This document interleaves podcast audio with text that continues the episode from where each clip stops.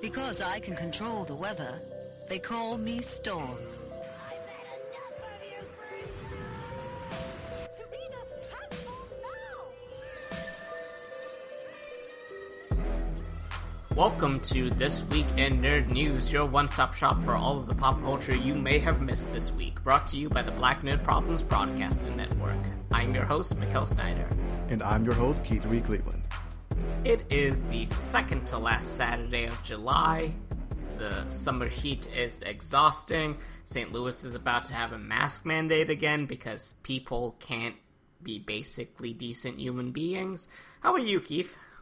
I'm doing all right. A little happy I'm finally out of Missouri right now, but other than that, I'm doing pretty good. I'm currently house, baby, and dog sitting all at once, but that's pretty cool. It's change of scenery for me. That's a that's a lot of sitting to do in one weekend. We have we have an interesting show lined up, so I'm just gonna I'm just gonna jump right into it. So for the past couple episodes, we've done a Mad Libs a news headline thing, but I wanted to switch things up a little. You know, keep things uh, spicy with that variety, and I wanted to do a riff on our usual uh, "What is this?" segment. So even as more and more people opt away from standard cable packages and towards premium streaming services, the art of advertisement continues to be a prominent feature in our society. There's an entire industry dedicated to attracting potential customers to existing products, and even in a Web 3.0 world, or perhaps especially in a world defined by social media where the main methodology of proliferation is retweets and shares, companies invest a ridiculous amount of money into resources into creating stunning advertisements. We've seen it with the Super Bowl, but now we get that like every weekend on Twitter. It's great. So, as I mentioned before, instead of doing the Mad Libs and news headlines, I'd like to, to present They Did What Now? Will we take a moment and focus on one ridiculous thing that happened this week? So, this week I would like to talk about Fry Force, which is an epic animated commercial for Taco Bell's nacho fries. It is directed by Luca Vitali and Kylie Mutalik of PsyOp fame, and it's animated by Yapico Studio. It is a 56 second clip which imagines a world where nacho fries inexplicably draw kaiju to the surface, and the protagonists have to pilot mechas to defend their Mexican spices. Two of my favorite lines from the short include I guess I'm just hungry for hope, and either we fight together or we fry alone. And inexplicably, Stephen Blum has a line in the middle of this thing, I'm pretty sure just to mess with us. Keith, had you heard about Fry Force? I never want to hear you give me crap about Quibi again, because the things you put me through on this show that are absurd just completely outweigh that. What is this? This is a 56 second commercial for Taco Bell Nacho Fries and is not an entire media platform that was created by a billionaire. At this point, I feel like it's even. Just saying, this happens a lot. I mean, you're probably not wrong, but mine are at least fun and enjoyable to hear about. you, uh, it wasn't fun to hear about the demise of Quibi. I mean, it wasn't fun to have to think about Anna Kendrick's critically acclaimed uh, sex doll rom com. Okay, fair point, touche. Now, um, when it comes to this Fry Force thing, look, I don't want to watch a show about Taco Bell French fries and like fighting this person. I don't even know what. I would love to watch that show if it were about something realistic. So please take that and turn it into something else, but leave out the Taco Bell French fry part. Wait, wait, wait. So, so in the giant monster, giant robot anime category, the the nacho fries are what takes us out of the realm of realism for you. 100% yes. Okay. Well, that was that was this week's episode of They Did What Now, where we take just a couple minutes to focus on one wild thing that happened during the news cycle this week. Keith, t- take it away to anything else. In the same way that we know Victoria's going to talk about a new cooking show, or that Mikkel's going to talk about the latest Destiny news, I think it's fair to assume that I'm always going to look for a relevant sports topic to talk about on this show. Because, as we've discussed, nerddom comes in all shapes and colors and sizes. This week, we got the announcement that the MLB, Major League Baseball team, formerly known as the Cleveland Indians, will now be known as the Cleveland Guardians. Now, this name change is far from a complete surprise. First and foremost, the old name shouldn't have been around arguably at all, but especially this long in the first place, right? But with a long overdue change in sports culture recently, we've seen many of the last major sports franchises that lean on these loose caricatures of Native American or indigenous people start to rebrand themselves.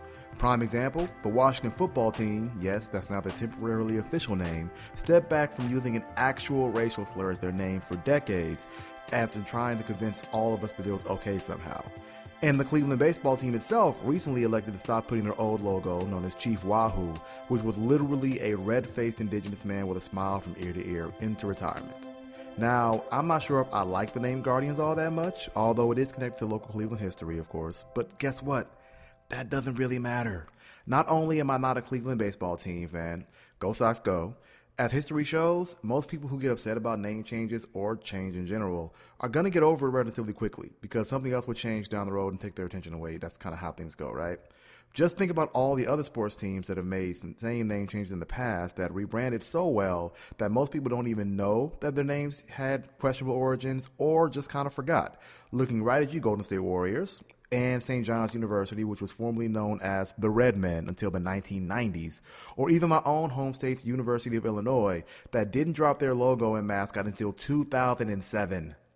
This has been long overdue, and it's frustrating that it had to happen in the first place, but at least like a step in the right direction. Now, I know like there are a lot of people that get caught up in the moment right now as it happens and they're like panicking and stuff like that, but to be totally honest, like, we legitimately call the Washington football team the Washington football team and don't bat an eye anymore after a year. Uh, I find it funny that this is the second time in recent memory where an organization has decided to call itself the Guardians, because this is also the term that the uh, United States Space Force decided on its uh, member division title.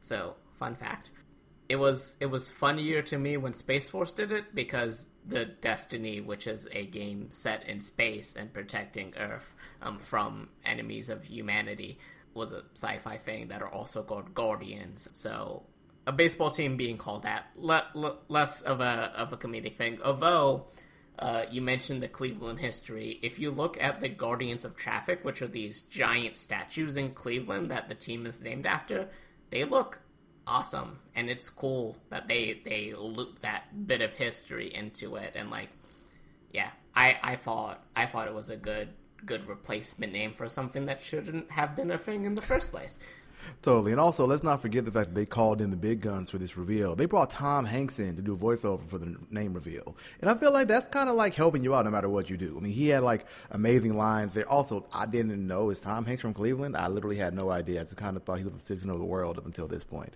But that was definitely a step in the right direction, a good way to like get this whole rollout going because you can't really be too mad at most things if Tom Hanks is involved, either because like he wouldn't to our knowledge, wouldn't be involved in something that makes us that upset and like if it's on the bubble, it makes you think at least twice. Like, huh? If Tom Hanks likes it, maybe there's something there. What about Tom Hanks' son? That's an unfortunate circumstance, and like, it's, it's, yeah, there's nothing we can do about that. well, actually, you know what? He has he has a good son, so it averages out. fair, fair enough. All right. Uh, more sports insight. This is your realm of expertise. I defer to your uh, expert commentary here college athletes can get paid now, and that is wonderful and a step in the right direction. But for those that don't realize it, this is also still a bit of a half measure because what I'm saying is that it was approved that college athletes can now be paid off of their name, image, and likeness, which simplest form means that like if they end up they can be in commercials and get paid for that stuff now whereas before that wasn't the case but that's also shown up in ways that we never could have imagined or realized how messed up the whole college system is like it didn't come out until recently that college athletes couldn't even raise money for charity somehow because that would mess up their amateur eligibility and everything, which makes no sense at all, right? But the reason why I say this is a half measure, while it is admittedly a step in the right direction, is because I don't. It's not that the athletes just need to be paid in general, which they do, is that they're bringing value to these universities and these leagues and these systems and not getting their fair share of that. So cool, they can get paid from what their side hustle is essentially, whether it be them doing commercials or getting endorsements, whether that be them going to like their local bar and like performing and getting money off tips, or if they're actually like signing with agents and doing the big bill stuff like that, that's great.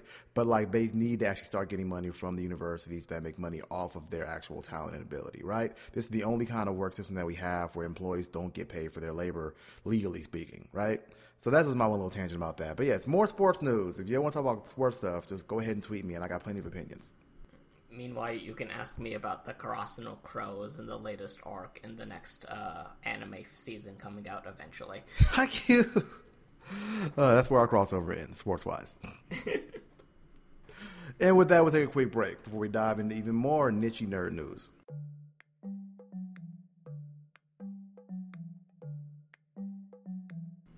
And we're back with, as I said, more niche nerd news.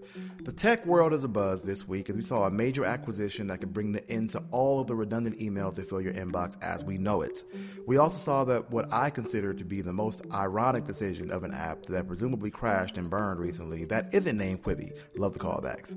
Regarding the former, Salesforce, the cloud computing software company, bought Slack, the chat service that everybody and their mama uses, for a whopping $27.7 billion. There shouldn't be any immediate changes Slack's UI or leadership, at least reportedly, but who knows what's coming down the road. I'm at the very least hoping that this gets my current employer that much closer to abandoning Microsoft Teams and going with the far superior convenience of Slack, but we'll see what happens. In other news, Clubhouse, the live audio app that caught on during the pandemic, has gotten rid of arguably its greatest selling point of the invite only exclusivity and plans to open up for the public in the next coming days to weeks. Now, for personal reasons, I couldn't stand Clubhouse as an app. I feel like it leaned deeply into the ugly, dishonest, and clout chasing parts of networking, quote unquote, when I when I personally tend to lean more on building and maintaining organic connections instead of pretending that I know someone because I talked to them in five minutes, which is what happened on that app a whole lot, right? I couldn't tell you how many invitations I ignored when it first broke through and all my former, well, all of my current music journalist friends, which I formerly was, got really into it and just sent invites willy nilly all over the place, right? But again, that's probably just me.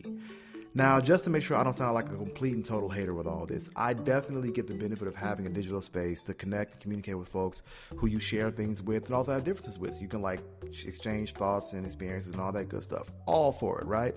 But the culture that came with Clubhouse got very annoying very quickly, which is why I think this may very well be an example of quote unquote the first one through the door phenomenon, where Clubhouse may pioneer the process, but someone else is going to reach its potential in even more fashion somewhere entirely. Like we've already seen how I think t- Twitter either planned to or actually did roll out their own version of this, and they already have the backing for it, and they can do a lot more with it, right? Now they might not be the ones who win with it either, but I feel like it won't be Clubhouse for sure because their whole major selling point was, hey, you're a celebrity, you want to look cool by like being on this exclusive thing that nobody else is on. Here you go, and that's completely gone now, open to the public. How do you talk about Clubhouse for more than two minutes and not mention the moan rooms? I, I, you know, I really, really, really, really debated it, and I kept thinking like family friendly podcast. We can't talk about the moan rooms, but yes, there were moan rooms, and also part of me was thinking like maybe that was just Clubhouse at its worst. But to be honest, that may not have even been it. That may have been like just Clubhouse being Clubhouse. We're like, and for those who don't know, because now we've talked about it long enough, the moan rooms on Clubhouse were, and the way Clubhouse worked would be you would have an account or whatever, and you would join a room that somebody started with a topic up top, and it would be you and 10, 15, 20, maybe even 50 or 100 people in the room, and basically like speaking and taking your turns and everything. Like there'll be somebody on stage, and you would like be able to comment this and that, so right? There were some rooms that the theme would take on like a Twitter after dark kind of approach, for lack of better phrasing, where people were legitimately having like fake moaning competitions on the app and then like voting on who had the best moan. So yeah, that's what I'm talking about with like the toxic clout chasey clubhouse aspects that got very annoying why I avoided that app like the plague. So with with that uh, elephant in the room addressed, because I could not could not let that stand.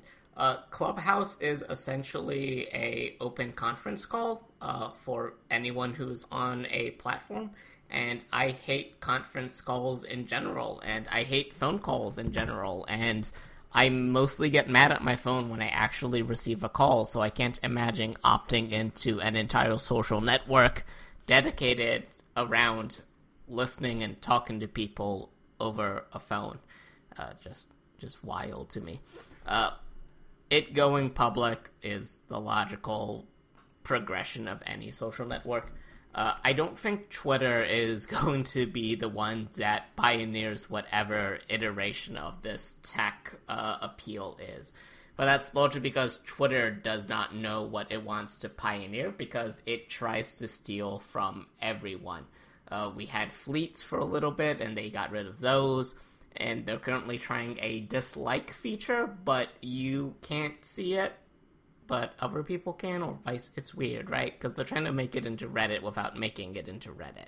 This is just incredibly ironic to me because the entire premise again was based on exclusivity, and I totally understand wanting to scale up because they even said in their own quote that they wanted to be public so they could be there for more people and all that. Which, like, that's a great concept, but that's not what you leaned into. Like, you leaned deep into the influencer culture, where like people were out here like on their other social media feeds, like, "Hey, I'll be in Clubhouse doing this and that." Like, ugh, it's just a mess. I had forgotten about Clubhouse until the news broke that it had gone public. Just like legitimately, it hadn't had made any waves, and then suddenly this week it was just like, "Hey, we're still here." So like, oh, oh, okay. You know those really annoying, like young urban professional networking events that they have, where you don't know anybody, you just show up and try and work the room, and then with, like you don't really remember anybody you met there at all because you didn't really have a meaningful connection. It felt like that, but without the fun of like drinks and like going there with maybe somebody you actually do know and being able to like other stuff like yeah, like of course they benefit from the pandemic where like people need to socialize and communicate more often. We were in our homes anyway, so like, hey, this is my way to get out there and meet people and like deal with some of these ex- these unappreciated extroverted tendencies that I have and stuff. But like, this is no longer the time for that. So I think just from a from a process standpoint, I think Clubhouse is onto a great idea, but it got caught up in the cultural whirlwind of leaning on influencers and clout chasing and all of that, which will, in my opinion, inevitably be either if not his downfall, something they need to do a very serious rebranding from. I have no interaction with Clubhouse. I was never one of the chosen few to receive an invite, unlike Keith here, who apparently received many and just disregarded them. I mean, yeah, that's only because I used to work in music journalism, and like the first people that really took off with it, I think, were like rappers and like musicians. So like the like journalist friends got there from there. I was like three or four degrees separation away from it. So I was probably like in month two or three of Clubhouse being hot when like people started saying, "Hey, here's the invite." Like no warning at all. You get a random sentence. You're like, "Oh, here's my friend I haven't talked to in two years." Like, oh wait, what? No, we'll continue to not talk for two years now. Uh, going back to to Salesforce and Slack, I find this one fascinating because it sort of like is the uh, companion story to something we covered a couple months back, where Microsoft's acquisition of Discord failed, right? And think I think it's very clear that like channel based uh, social media platforms like Slack, like Discord, are having a renaissance specifically because of the pandemic and it just being very easy to interact with people in a sort of like controlled forum state. Uh, Discord and Slack are a callback to when you go to like message boards and you have like these giant conversations that happen naturally in this like well defined space. And it's not like Twitter where it's just everything all of the time. It's sort of like, oh, you're into video games? Here is the video game section of our Discord. Oh, you are covering this project in our Slack? You go over here to this specific channel and you interact with that people and I f- don't think we will ever get rid of email because it's just it's ingrained in how we do things. And sometimes i don't want to have uh, the ability to respond instantly to people. Sometimes i want like the longer measured response in an email. But it is hard to disagree how useful slack and discord are as a companion to asynchronous communication.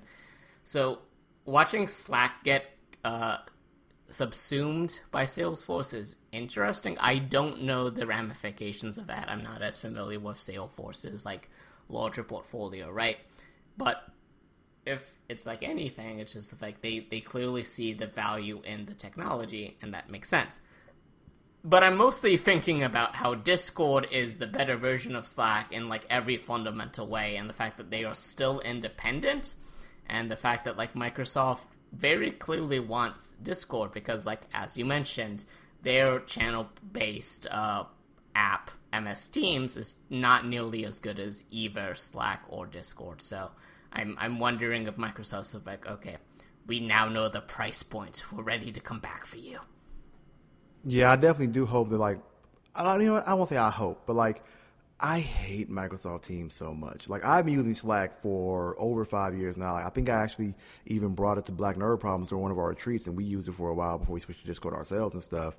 And now that I have my current job, I've been at for over a year. They used to use Slack, and now they use Microsoft Teams. And I've been told that a few people are very irritated with that because I think Slack is the perfect middle ground between the informal communication and community aspect that you'll get from other like Discord, but also the like fluid communication that you'll get from something like in-house communication you'll get something like Microsoft Teams. Because matter of fact, yesterday, literally, my team was having a meeting with a team from another outside organization, and they were talking about how like, yo, you don't got to send us an email for everything. Just like we can be more informed than that. You all have Slack, and we had to sit there like no, we don't have Slack. We have Microsoft Teams. And it was just a very sad moment because I'm like, ugh. And is the only place I've worked at in the past four years that did not indeed use it because it works so well. But I do think you raised a good point that now that we know that Slack got sold for 27.7 billion with a B dollars, that means that if Microsoft wants to actually get into the game of like communication and community and connection and all that, and if they want to choose Discord for that purpose, like they know they got to come with at least $20 billion, if not more. That's just how it's got to go. But I, I, will say this isn't going to be the end of email at all. I don't think that by any means I was being hyperbolic when I said that up top. But I do think that Slack can help fill the role of like this didn't have to be an email or like you know the whole like like this meeting could have been an email. Slack is like this email could have been a Slack. That's basically what it is, in my opinion. No, I just I think I think the dream with Salesforce and Discord is is this world where we wouldn't need email at all. It's just it's an unattainable world. I think I think one of the downsides of Discord and Slack specifically as like things is that like since you they are mobile based platforms in addition to being desktop based platforms is the fact that you always have access to it and that's not always the best thing, right? Like it's it's it's good to be able to turn off, and that that is something that MS Teams has an advantage for because like MS Teams is very much a like you have to be connected to your works like network in order to really leverage all of the functionality. Whereas Slack and Discord sort of like here's the entirety of everyone you've ever connected with on these networks at the palm of your hands. Like that's that's a lot. Thanks, phone. Oh, definitely. Like that, I guess one thing working in that favor there. But I think that and that can definitely take a hit on your work-life balance and take a toll there. But that also comes down to like personal accountability, being able to like unplug when you need to and all that too, right? Like Black Nerd Problems has a wonderful Discord, which again, this is a plug to please join us. If you need the link, sign up for our newsletter. It goes out once a week. You can join it that way and everything. Wonderful community. But like you pick and choose when you want to be engaged and how often you want to be engaged and everything. We have some people who are in, we even have shifts, I think, at this point in the Discord of like early morning shifts, night shifts, and all that stuff and everything, which is wonderful. But like, again, that comes down to you, but you want to make sure you maintain a work life balance. And again, if anyone that I work with is listening to this, please tell me about to talk to to get Slack put back in place because I hate Teams and it's just not fun. But with that, it's time to go ahead and pivot and finish off today's episode with our lightning round. For those of you who do or don't know, we finish off every episode with a lightning round where we go through three to five news headlines that we couldn't devote an entire segment to. So, starting us off. Michaela Coel, who many of you may know from Chewing Gum, has joined the cast of Black Panther Wakanda Forever. The California Department of Fair Employment and Housing has filed a lawsuit against Activision Blizzard for discrimination, sexual harassment, and having a generally toxic frat boy culture, quote unquote. If, like myself, you've also missed seeing Jon Stewart on your television or tablet or laptop regularly, we have good news. The Problem with Jon Stewart will be premiering on Apple TV sometime in September. We'll get you a specific date later on if that comes out. Marvel's Blade project has reportedly snagged the director and Bassam Tariq, and it's been announced that both Hawkeye and Miss Marvel will both appear on Disney Plus by the end of 2021. And lastly, Michael B. Jordan is reportedly bringing a limited series to HBO Max that will focus on Val Zod, the Black Superman of Earth 2. Let's see where that goes. If you'd like to hear our thoughts on these topics or anything else in nerd news, feel free to tweet us at Black Nerd Problems with the hashtag TWINN. That was This Week in Nerd News. Tune in next week for more pop culture news. Once again, I'm your host, Keith Reed Cleveland. I'm your host, Mikkel Snyder. Feel free to like, comment, subscribe everywhere you listen to your podcast. Thanks, folks, and hope you have a good week out there.